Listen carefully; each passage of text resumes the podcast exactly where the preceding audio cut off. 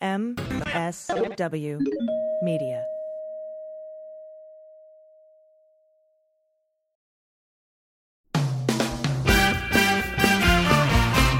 Season four of How We Win is here. For the past four years, we've been making history in critical elections all over the country. And last year, we made history again by expanding our majority in the Senate, eating election denying Republicans in crucial state house races, and fighting back a non existent red wave. But the MAGA Republicans who plotted and pardoned the attempted overthrow of our government now control the House, thanks to gerrymandered maps and repressive anti voter laws. And the chaotic spectacle we've already seen shows us just how far they will go to seize power, dismantle our government, and take away our freedoms. So, the official podcast of The Persistence is back with season four. There's so much more important work ahead of us to fight for equity, justice, and our very democracy itself. We'll take you behind the lines and inside the rooms where it happens with strategy and inspiration from progressive changemakers all over the country. And we'll dig deep into the weekly news that matters most and what you can do about it with messaging and communications expert, co founder of Way to Win, and our new co host, Jennifer Fernandez Ancona. So join Steve and I every Wednesday for your weekly dose of inspiration, action, and hope. I'm Steve Pearson. And I'm Jennifer Fernandez Ancona. And, and this, this, is how, how we win. win.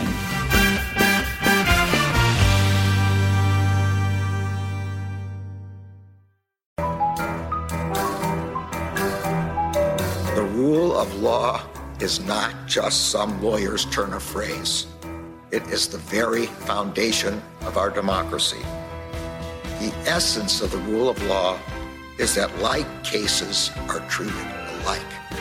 That there not be one rule for Democrats and another for Republicans, one rule for the powerful, another for the powerless, one rule for the rich and another for the poor, or different rules depending upon one's race or ethnicity to serve as Attorney General at this critical time is a calling I am honored and eager to answer. So, yeah, now it's cleanup on aisle 45 time. And for a long while yet, it is going to be cleanup on aisle 45. Hey, everybody, and welcome to episode 41 of Cleanup on Aisle 45. It is Wednesday, October 27th. I'm your co host, Andrew Torrez. I am back from vacation, and I promise never to leave you again.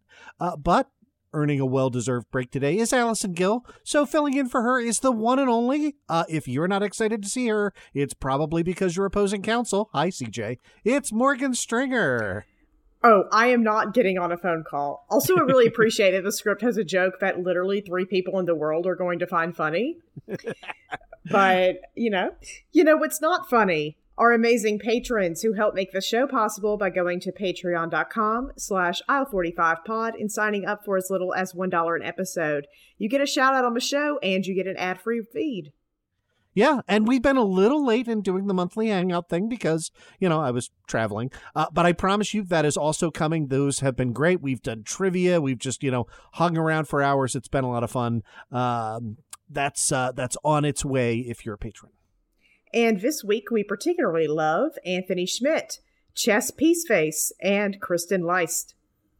yes, we do. Chess Peaceface in particular sounds like a tick villain. So, uh, if you'd like to join their ranks, sign up, throw us a buck, show us you love us first, and then we'll love you back. We promise. And uh, with that out of the way, uh, let's get on to the A block for our lead story. We're going to talk about the elephant in the room, uh, Joe Manchin. Well, actually, two elephants in the room, Manchin and Kyrsten Sinema. And, and so I want to say this first, right?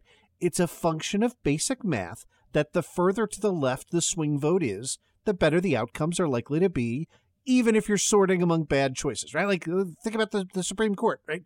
It, it mostly sucked with the idiosyncratic but largely conservative Anthony Kennedy uh, as the swing vote.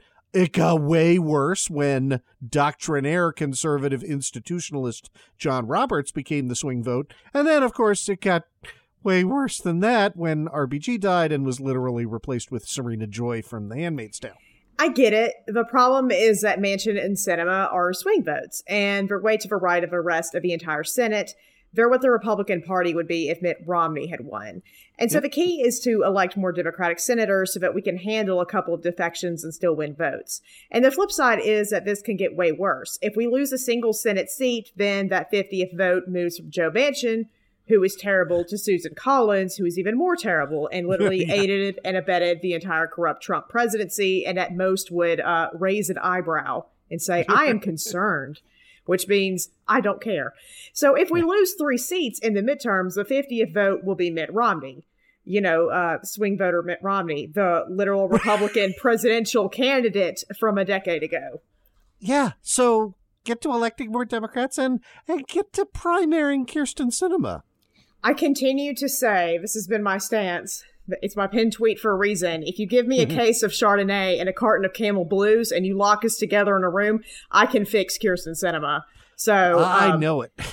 if Joe Biden is listening, then you know that's an option. But the case for primarying her did get a lot stronger this week when we learned via investigative reporting at Mother Jones that as she's come under fire for obstructing the Democratic agenda, Sinema has turned to some big name Republicans as donors. Yeah. Uh, so let's let's dig into this, right? Um, we we just had the quarterly reports due, and uh, for July through September, the end of September, Sinema raised 1.1 million dollars. Um, which, but by the way, a um, roughly what she raised in the previous quarter. Not a ton of money, right? Her burn rate is really high. Her war chest is only a couple of million dollars. So again, this is not somebody who can't be beaten in a primary, right? Get in there. Anyway, um, so uh, she had to disclose that it wasn't that there was a big chunk of money that's that that that stood out, right? It's not like she's being flooded with right wing money. It's rather that as liberal groups are defecting, openly criticizing.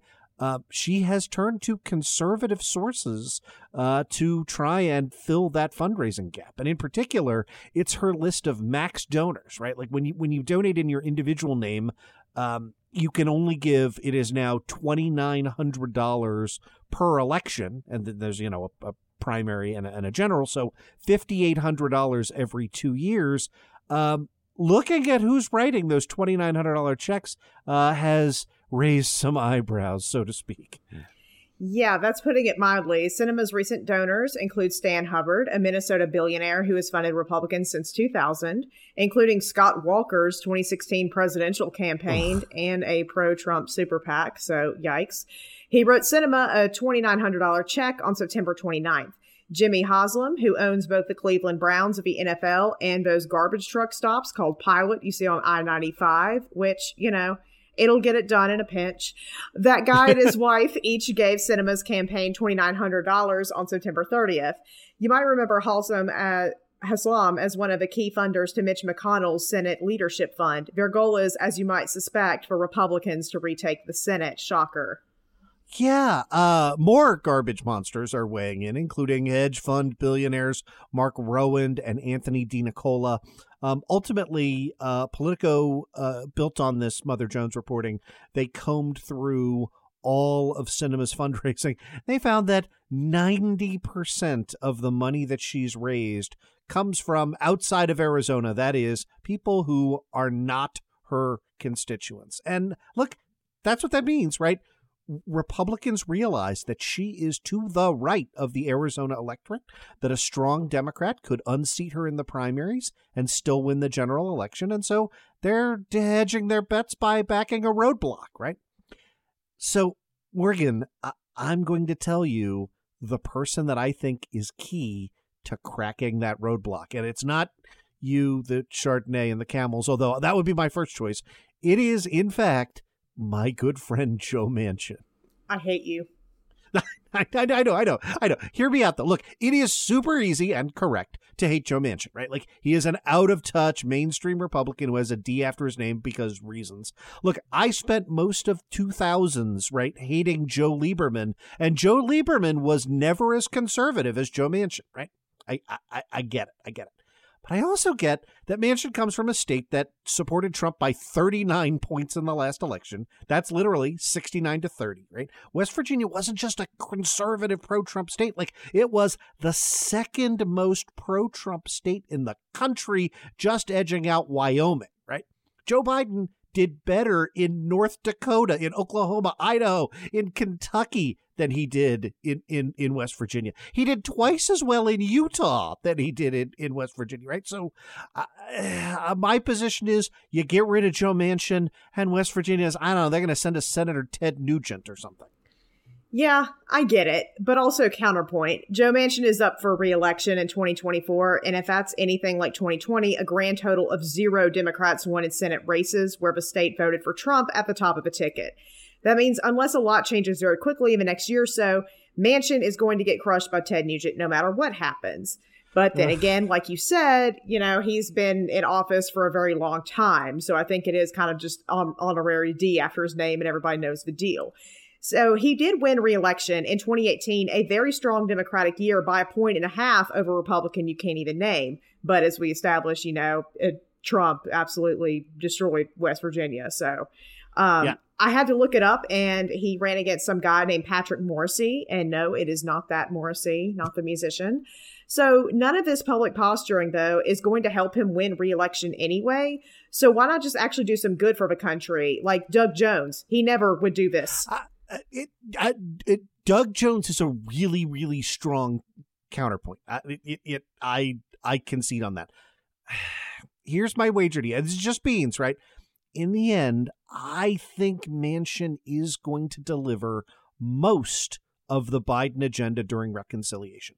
And I think because of all of his public posturing, as you put it, I really well put it, um, that that's going to force Kyrsten Sinema along for the ride, right? She is not going to vote against a reconciliation bill that Joe Manchin publicly says he's going to support. Um, by the way, uh, quick numbers. So far, according to the 538 tracker, Manchin has voted the, the Biden way, voted with the Biden agenda 37 times out of 37 so far. 100% a perfect record, according to 530. And that's, you know, 37 votes of, of real consequence. So I think Manchin likes being the center of attention. At the end of the day, I think he's going to give us far more of what we want than people are feeling right now. So let's um let's throw some numbers out there and uh, maybe we'll make some friendly wagers, right? Um, CNN is reporting right now that Manchin is drawing the line at 1.5 trillion in new spending and reconciliation. Right, Democrats want 3.5. Right. Uh, when you add in the 1.2 trillion in the bipartisan infrastructure bill, that gives you the the Manchin stated position as 2.7 trillion when Democrats want 4.7 trillion. That's a little better than half. So, first wager, I think at the end of the day, whatever bill comes through reconciliation is going to have more than 1.5 trillion in new spending in in that process. Democrats are going to get more than Manchin is saying he's holding the line at right now. I still don't think that's a win, but I also am still going to take the under. I fair talk to me a little bit about why you don't think that's a win. I just, I mean, the numbers are so arbitrary, right? And it's, it's just like, I'm sorry, Joe Manchin, that that's what things cost. You know, it's these, for throwing out these arbitrary numbers. And Kyrsten Sinema also reminds me of this. It's like, negotiating with Kyrsten Sinema, I feel like is much more akin to negotiating with the Joker because you truly have no idea what the hell she wants, right? She's just like, I don't know why it has to be, uh, you know, one trillion instead of four trillion, you know, like no explanation, nothing. And Manchin's kind of in the same vein, but he's just like, I don't know, that number's too big. And it's just, you know, uh, what does that mean, man? Like, I'm sorry, that's how much these programs are going to cost. So I I truly don't understand that. And then when you break it down, you know, this amount of money, it's not going to be spent all at once. And I think that's what people also have, you know, a, either purposefully um, ignored that message or it just hasn't gotten out there. This is going to be spent over 10 years. And, you know, you compare that to look like the Pentagon budget and things like that, you know, it's very minuscule.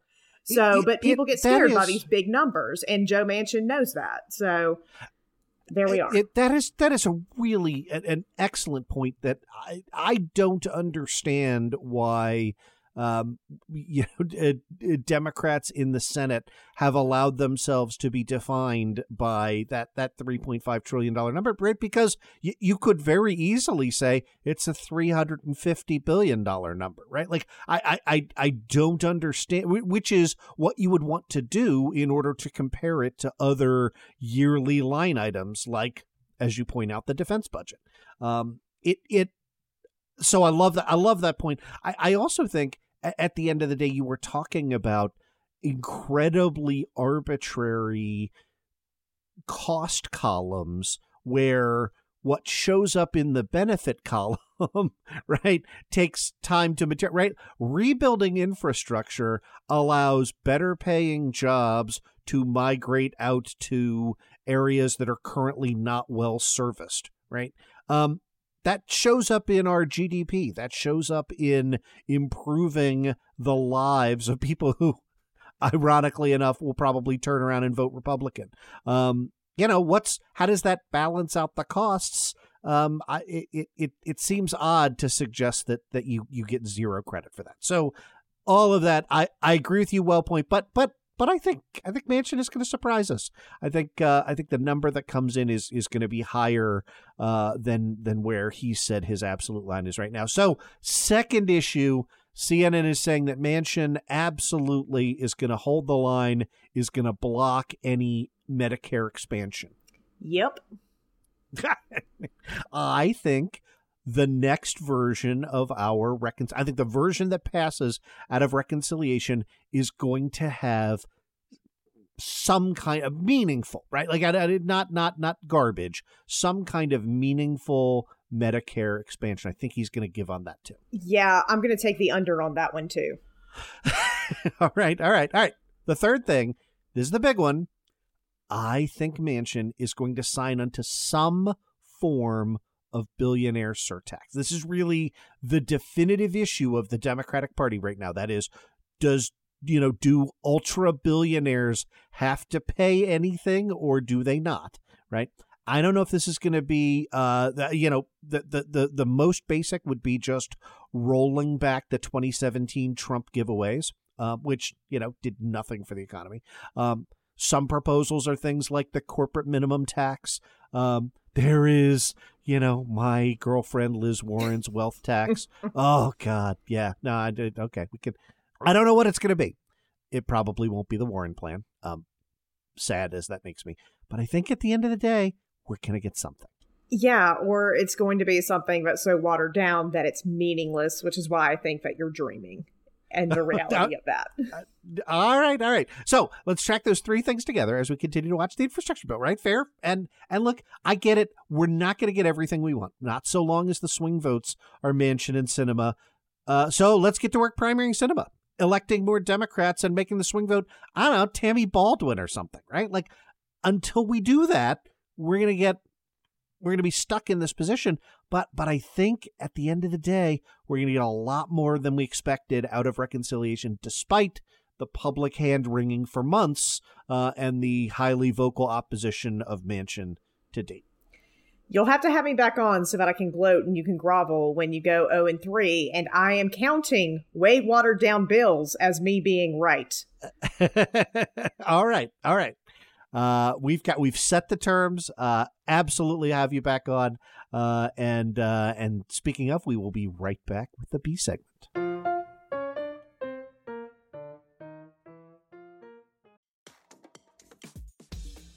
Hi there, Diana Erickson here, host of the podcast One Sweet Dream, which is a podcast that shines new light on the Beatles, illuminating their story in ways not seen before.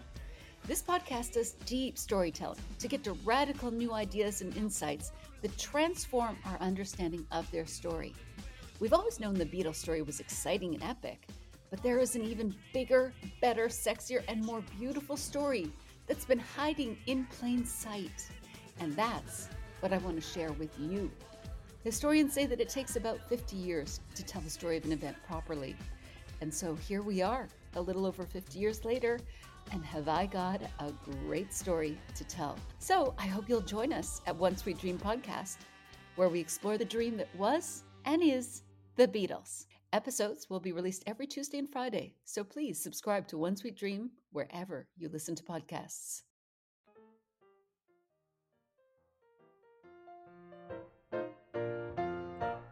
So uh, let's get into the B segment. There is a Rolling Stone article by Hunter Walker alleging what we kind of all knew was true, which is that multiple members of Congress were intimately involved with Trump's efforts to overturn the election and the January 6th insurrection. Three anonymous sources have come forward to the January 6th Commission, and two of them spoke with Rolling Stone. Yeah, um, this is fantastic reporting. Uh, obviously, we were going to talk about this this week. Um, this confirms and builds on um, the, the, way you put it, right? Like what what matches up with our intuition, what we already know, because uh, we saw it with our own eyes, um, and and really illustrates the significance uh, of this January 6th House Commission, right? We saw people like Paul Gosar, Lauren Boebert, Marjorie Taylor Greene um, publicly trying to overturn the results of the 2020 election. So, look, like we knew they were sympathetic no matter what. Uh, they denied being specifically involved, uh, but this report shed some light on uh, just how extensive that involvement actually was. Yes. So the two anonymous sources were apparently involved with organizing and planning the protests that happened before the Capitol insurrection. And they'd actually helped organize and plan a series of demonstrations that took place in multiple states around the country in the weeks before the election. The idea being to persuade more sympathetic senators. They have said that multiple people associated with the March for Trump and Stop the Steal were in communication with certain members of Congress. Yeah, and uh, and these are your usual suspects, right? No one is going to be shocked, uh, but it's worth repeating the names: Marjorie Taylor Greene from Georgia, Lauren Boebert from Colorado, Mo Brooks, named in a lawsuit from Alabama, Madison Cawthorn, uh, illiterate Madison Cawthorn from North Carolina, Andy Biggs from Arizona, and of course, old favorite Louie Gohmert from Texas. Um, they we're in uh, again according to these anonymous sources communication constant communication with the organizing and planning groups and specifically with these three organizers um, rolling stone confirmed that these two sources were in communication with gosar and boebert on january 6th now I, I don't know what form that confirmation looks like but again right this is investigative journalism, so you, you know you have to think uh, that they have seen uh, you know, an email, a text message, a uh, a phone log, something like that. Yes, and the reason they didn't specify what those communications were were in order to preserve the anonymity of these sources. Oh yeah, yeah, I am not that that's an excellent point, right? Like, and and we have an ongoing investigation uh, that could potentially lead to criminal referrals. Yeah, you don't, you do not want to threaten that. I, I, I just want to make it clear for the record as you read this that that this is more than just you know somebody said, oh yeah, I, I can call Lauren Boebert whenever I want. Yes. So one of the wildest parts here in this article was that Representative Gosar, you know, our favorite treasonous dentist, uh, dangled a blanket pardon for these sources for an unrelated ongoing investigation that these sources were involved in. Uh, no specifics on what that was, but it was to encourage them to plan these protests. They received several assurances about this pardon, and Gosar even said, quote, I was just going over the list of pardons, and we all just wanted to tell you guys how much we appreciate all the hard work you've been doing. And I assume that was followed by the world's largest wink. I, all the hard work you've been doing that requires a pardon, that means crimes, right? Like, you don't, I appreciate all the hard work you do for me, Morgan, but I don't have to dangle a pardon in front of you because, you know, it's not illegal, wink.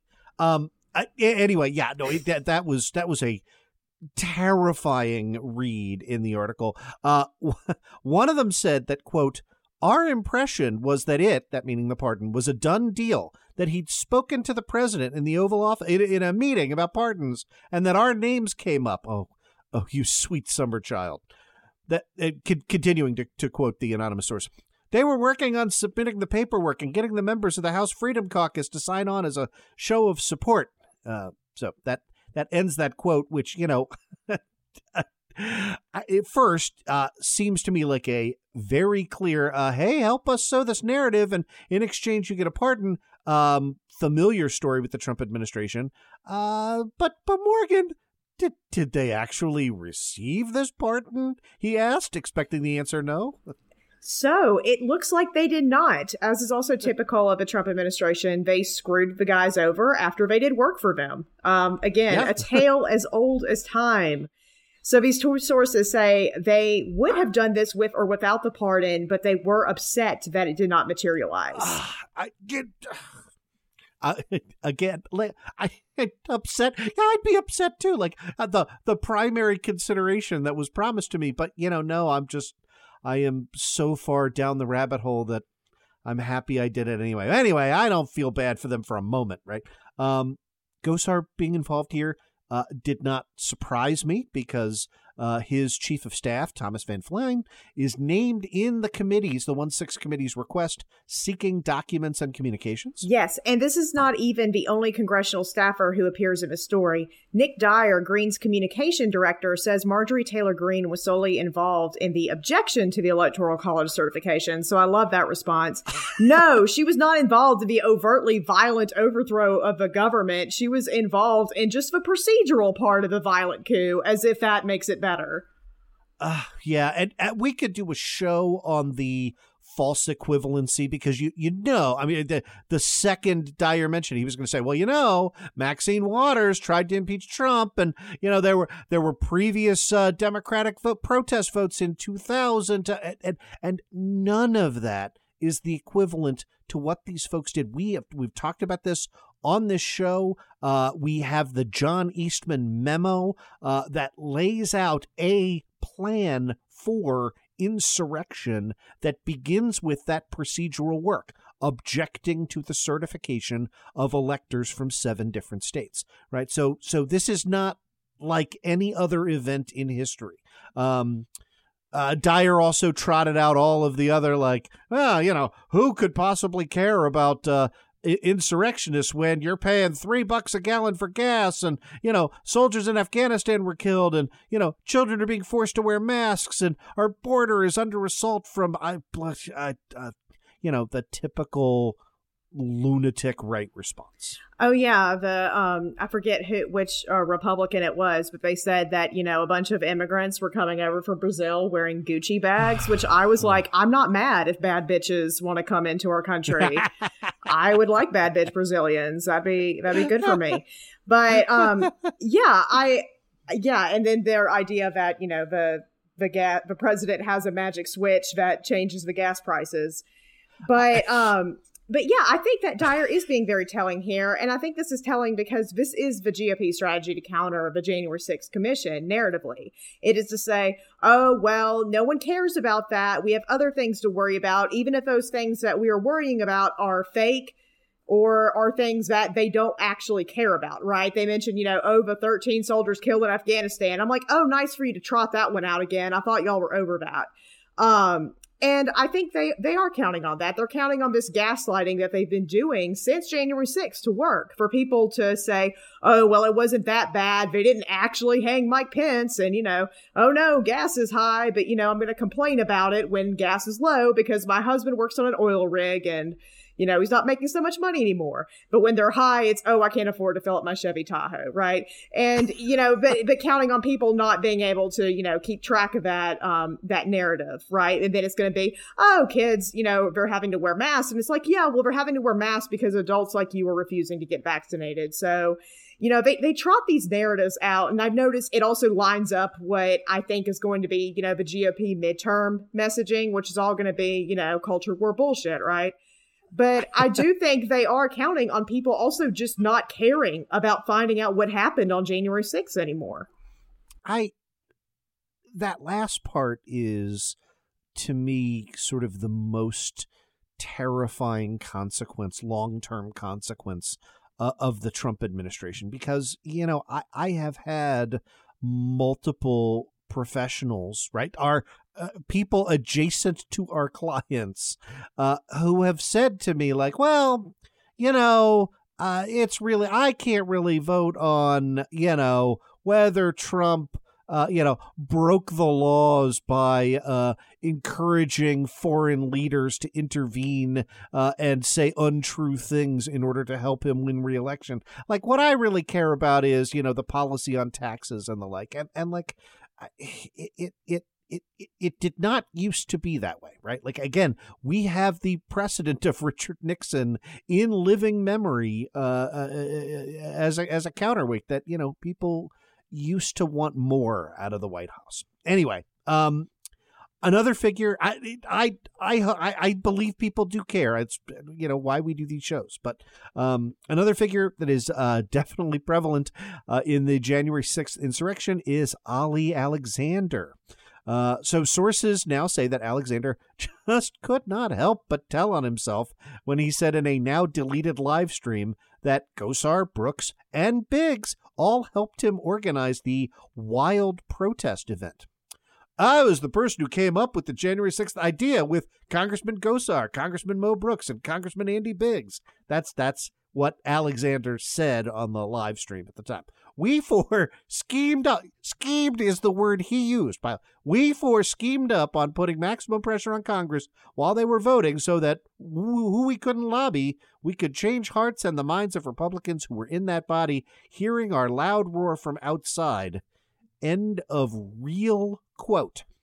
And you know, threatening to kill them is one way to change hearts and minds, and also letting them know that if they wanted to overthrow the government procedurally and then had some muscle behind it, eh, I, I, that that's that's treason. Eh, sorry. Yeah, and I love how it's like no one asked. It's like that that meme that's like nobody, literally no one. Ali Alexander. Yeah, I plotted this with these four congressmen, and it's like Jesus. No one, no one made you say that, but all right, man. I, and yeah, you can see why he deleted that, right?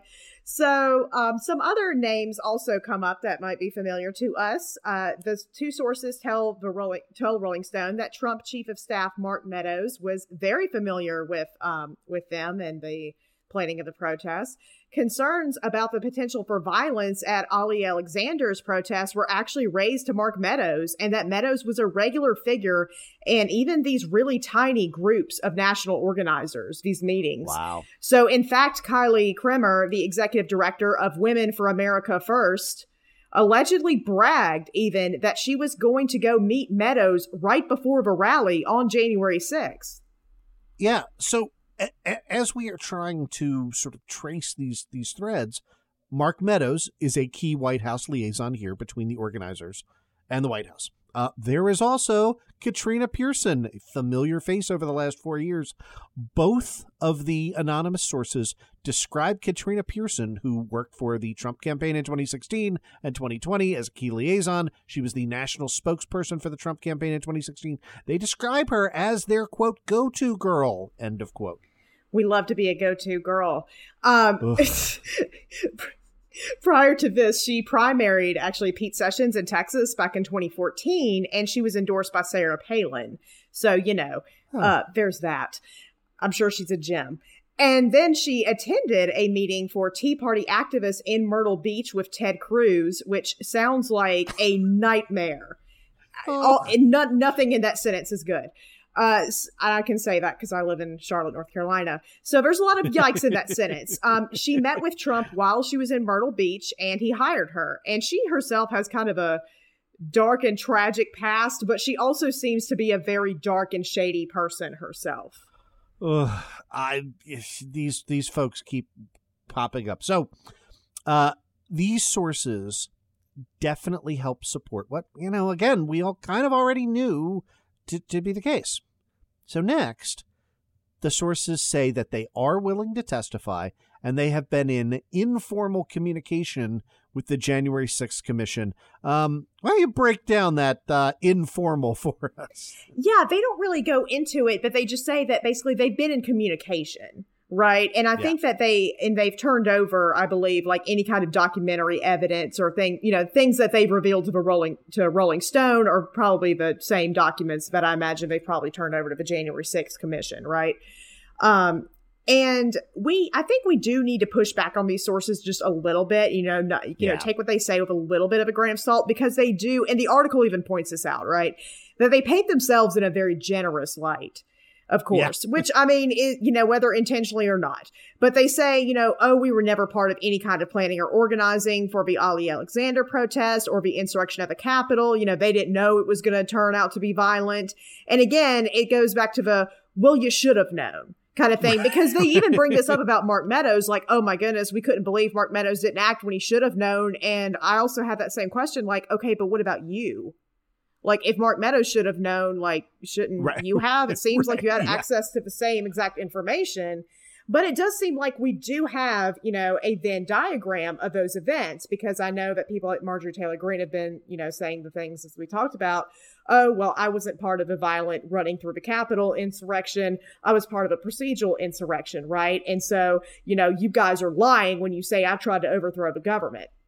But it does seem yeah. like we do have a Venn diagram of these, right? Where we do have people that, you know, because I doubt that everyone knew everything about, you know, oh, we're going to run in there with zip ties and do God knows what to AOC, right? Um, but, you know, there's people that did definitely know, or at least they should have known that it would get violent. Or maybe they did not plan that part, but planned, you know, the procedural part. And then, you know, what did they know about the violent parts? But, you know, and I imagine there's a lot of people that, you know, maybe they didn't give them, you know, the blueprints of a capital, but just kind of like hoped it would get violent. And, you know, then you can wash your hands of it and say, oh, well, you know, I just, it just so happened to work out that way. Yeah. I, I mean, this is, this is sort of an, a, a sidebar to that, but I can't help thinking about like what a what a masterful job uh, that uh, Congressman Jamie Raskin did during the second impeachment uh, in laying out just the months and months of violent rhetoric uh, and extremist rhetoric that came out of the White House and out of official sources to sort of prime the pump, right? Like you, you cannot tell people for six months from the person they revere as a god king, hey, they are stealing your precious rights. This is terrible. This is the worst thing ever. They are doing this to you and and and and not, right? I mean, you're you're poking a frothing dog. So anyway, uh, both of these anonymous sources say that they had discussed with other organizers, Trump allies, and members of Congress um, what what what they had discussed was a rally that would solely take place at the Ellipse, where speakers, including the former president, who, by the way, did speak there, would present evidence about issues with the election. This demonstration would take place in conjunction with objections that were being made by Trump allies during the certification on the House floor that day, uh, and uh, and they insist that the Capitol was never in play right again it was about the you know making look saying oh this is what the american people want. This is you know making it appear that procedural part of it the insur- the insurrection you know appear legitimate. And a senior staffer for a republican member of congress that who was also granted anonymity to discuss the ongoing investigation so no idea who he works for um, but he says that they believed the events would only involve supporting objections on the House floor, which again, you're telling on yourself. So I only supported the, you know, civil part of it, I guess. The staffer says their member was engaged in planning that was, quote, specifically and fully above board. A whole host of people let this go a totally different way, the senior Republican staffer says. And again, quote, they fucked it up for a lot of people who were planning to present evidence on the House floor. We were pissed off at everything that happened. yeah, which is not unbelievable to me, right? Because again, that kind of ruins your. I can see where that does throw a wrench in your narrative, like, oh, well, this was all civil. But I think that there, again, this ha- there has been this attempt to divorce this procedural, you know, let's overturn democracy with the one weird trick insurrection from the let's go run into the Capitol and grab Congress members, right? So, and again, the willingness of Republicans to say they supported not certifying the election, even though they're not saying that they were part of the violent insurrection at the Capitol, shows that, right? That they they do recognize that there there is this wiggle room between those. So they're saying, you know, oh no, we're not part of the running into the Capitol. We were the ones overturning democracy for one weird trick, but they're normalizing that, right? That that's fine because in comparison, right? I, I think that is exactly right. There is this normalization of the procedural insurrection, as you're calling it, in which they were going to overturn democracy, right? It, it, it from from a from a legal perspective, from a philosophical perspective, it, it does not matter that you are hiding behind a decertification vote and subsequent implementation, right? That that that is the same as running into the White House with a with a pitchfork and hoping to, you know, hang Mike Pence, right? Like it it's it it it legally does not make a difference. Exactly. And I mean, I'm not saying that, you know, the January 6th Capitol insurrection wasn't bad or anything like that. Of course it was. It was awful. And we do need to, that's why we, we also do need to get to the bottom of that. But the, but there is this other part to it, this more civil and more dressed up insurrection that we're talking about, right? And we have to have the idea that both were insurrections. And, you yeah. know, we don't just have to have Marjorie Taylor Greene literally leading a charge through the Capitol, screaming, hang Mike Pence, you know, on her way to go again, lead people to AOC. So yeah, it's, it's insane that we're, you know, making, making it seem as if MTG, you know, she had, she has to do, take those actions in order to be, Im- you know, implicated in this insurrection. And also, maybe she did have something to do with the violence there. Again, we don't know. But yeah, the yeah. people who did plan to overturn democracy, quote, the proper and legal way are, yeah, just as dangerous. Because as you can see, if that had happened, then it would not be, that would not, and say there was no storming of the Capitol, right? That they could see you could see where it would be painted as, oh, this was an insurrection. It would be seen as legal and normal and very cool because after all, nobody was killed, right? We didn't, you know, we, we did this a proper and procedural way. And I see why the people who only knew or planned for procedural insurrection at least that were unaware of the Ali Alexander planning, would be ticked off because now they're paired with people who went into the Capitol to go kill AOC, right? And this yeah. damages that normalization of overturning democracy with these cute little procedures and one weird tricks, right? But I think that they have been very good at finding that, you know, dividing line that people seem to have about the differences between those two things which again, we do know that somebody was in the Capitol also helping the violent insurrectionists, right? We had the things like we know Ilhan Omar, her panic button was tampered with, right? And we still right. don't have answers about that. We know AOC has said things like, I do not trust the people who are, you know, working not, I do not trust everybody who works for the Capitol. I do not trust some of my colleagues and understandably why, right? Yeah. Yeah. Uh, it, it I, I really love the way you, you you put all of that together. I am stunned that the reaction from the right to the release of the John Eastman memo has mostly been a collective yawn, right? It it to me that is the public facing piece of the procedural insurrection and it is every bit eh, it concedes right that it is without legal support uh, as the the armed piece, and it does not take much to put together when when your procedural piece says, well, maybe we can do this and maybe we can do that.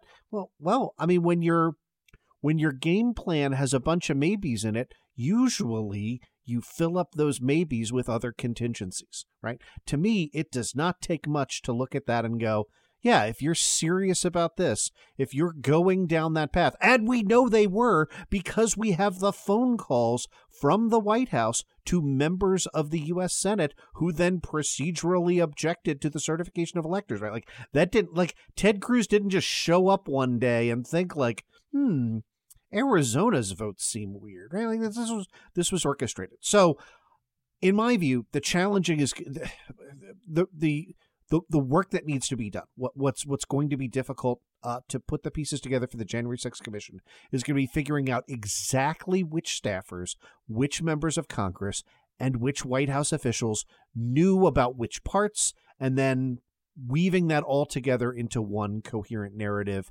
uh, and presenting that out to the public. And you know, God help me, like I, I'm really glad Liz Cheney is on that commission. You know, like I am really glad they have a conservative Wyoming, you know, uh, daughter of the what used to be the most hated Republican in America, in Dick Cheney, and like let's not forget he's still an evil war criminal. Um, I, I'm I'm glad she will be there to sort of double check against like people looking back and going like that this is really bad. Like Liz, like this is real bad, isn't it? Um, so that's that. It's going to be hard work, but um, you know, that's that's what I'm looking forward to. Yeah, I think um, I think that's right, and I think it's important that people not let up and you know um, allow this narrative of like, oh, nobody cares about what happened on January 6th to you know Yeah. take hold. So we will be following the developments with the commission as they come, and after the break, we will be back with comings and goings. From hell. It was like every time I cleaned it, 10 minutes later it was dirty again. Then I heard about Bathroom Monkey. They said the Bathroom Monkey system would keep my entire bathroom clean for up to eight whole months. They were right. The Little Monkey air freshener releases a clean, fresh scent and emits a piercing, ultra high frequency shriek, scientifically designed to keep my bathroom monkey hard at work 24 hours a day. Now my bathroom's monkey clean and monkey fresh. And my bathroom monkey? He's more than a bathroom cleanser. He's a part of the family. I don't know where monkeys come from. I don't know how they reproduce. I don't know what they eat. But I do know one thing they were born to clean bathrooms. And when its cleaning power is all used up, simply pick up another in any of three decorator colors red, blue, or orangutan. This little guy just started today. But you know, I think my new bathroom monkey and I are gonna make a great team. All right. Uh, just a quick segment here. Uh, President Biden uh, this week announced his intent to nominate the following individuals to serve in key roles in his administration, continuing kind of the slow, steady process of refilling the executive branch. Um, Beth Van Schaack is the nominee for Ambassador at Large for Global Criminal Justice at the State Department. Uh, Michelle Taylor, who will be the nominee for the U.S. Representative to the UN Human Rights Council and Martha Williams, the nominee for Director of Fish and Wildlife Services over at the Department of the Interior. Yeah, and the person who really caught my eye here is Beth Van Schaack. She's a professor at Stanford where she teaches international human rights, international criminal law, and human trafficking, among other subjects. And she has also been the acting director of the Human Rights and Conflict Resolution Clinic. She's also a faculty fellow with Stanford Center for Human Rights and International Justice. Yeah, and and before we elected a criminally insane game show host and drove her out of government service and back into academia, Van Schaack was deputy to the ambassador at large for war crimes issues back in the Office of Global Criminal Justice at the Department of State. That's right. Her duties there were to advise the Secretary of State and the Undersecretary for Civilian Security, Democracy, and Human Rights on the formulation of U.S. policy regarding the prevention of and accountability for mass atrocities, such as war crimes, crimes against humanity, and genocide. So, you know, a, a lot of important stuff there. Yeah, and I'm glad that we've started hiring people who are against that again, as opposed to, you know, John Yoo. Um, and of course, this continues Biden's really unbroken streak of proving that, yes, there are highly qualified, well credentialed women out there who are perfectly capable of serving in frontline roles in the administration. Van Schaack, you know, I.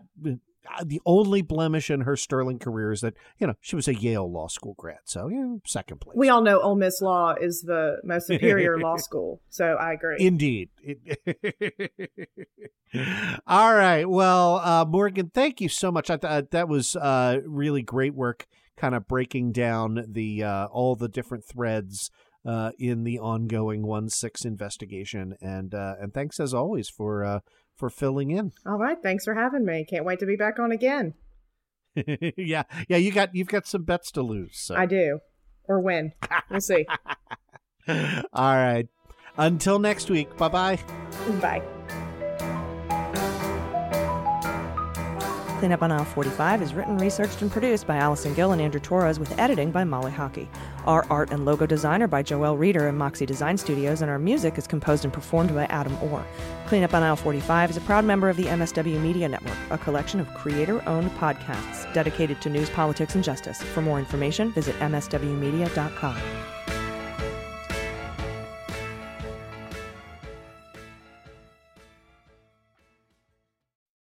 They Might Be Giants that have been on the road for too long. Too long. And They Might Be Giants aren't even sorry. Not even sorry. And audiences like the shows too much. Too much. And now They Might Be Giants are playing their breakthrough album, Flood. All of it. And they still have time for other songs. They're fooling around. Who can stop They Might Be Giants and their liberal rock agenda? Who? No one. This ad was paid for with somebody else's money.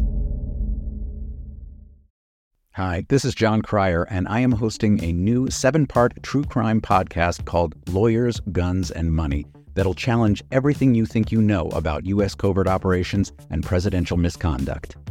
From Jack Bryan, the director of American PSYOP, comes the incredible true story of John Mattes, a newly sworn in Miami public defender in the 1980s who has found himself completely in over his head.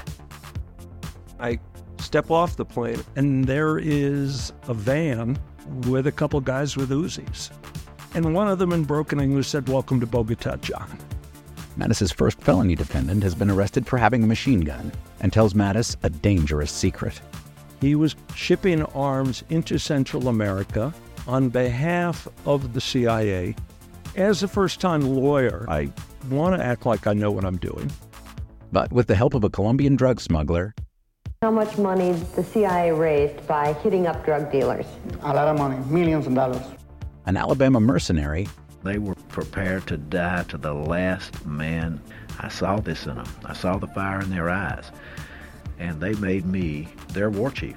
And a newly elected senator, John Kerry. We are looking at allegations of drug running, gun smuggling, conspiracy to commit murder and murder itself. He'll fight to free his client. The judge said show me in a courtroom how we were at war. Expose an illegal war being run by the White House. I mean, I wanted him involved, but I didn't want to be on record as doing it. And somehow stay alive in the process. I just escaped a kidnapping by the CIA in Costa Rica. This is Lawyers, Guns, and Money. So you have a man in an Armani suit standing on the bow of a boat with a rocket launcher and says, If I lose sight of you, I will launch. You will be vaporized. Available everywhere starting October 29th, or get it ad free and early starting October 22nd at lawyersgunsandmoney.supercast.com. There you'll find bonus episodes along with exclusive content. Subscribe now.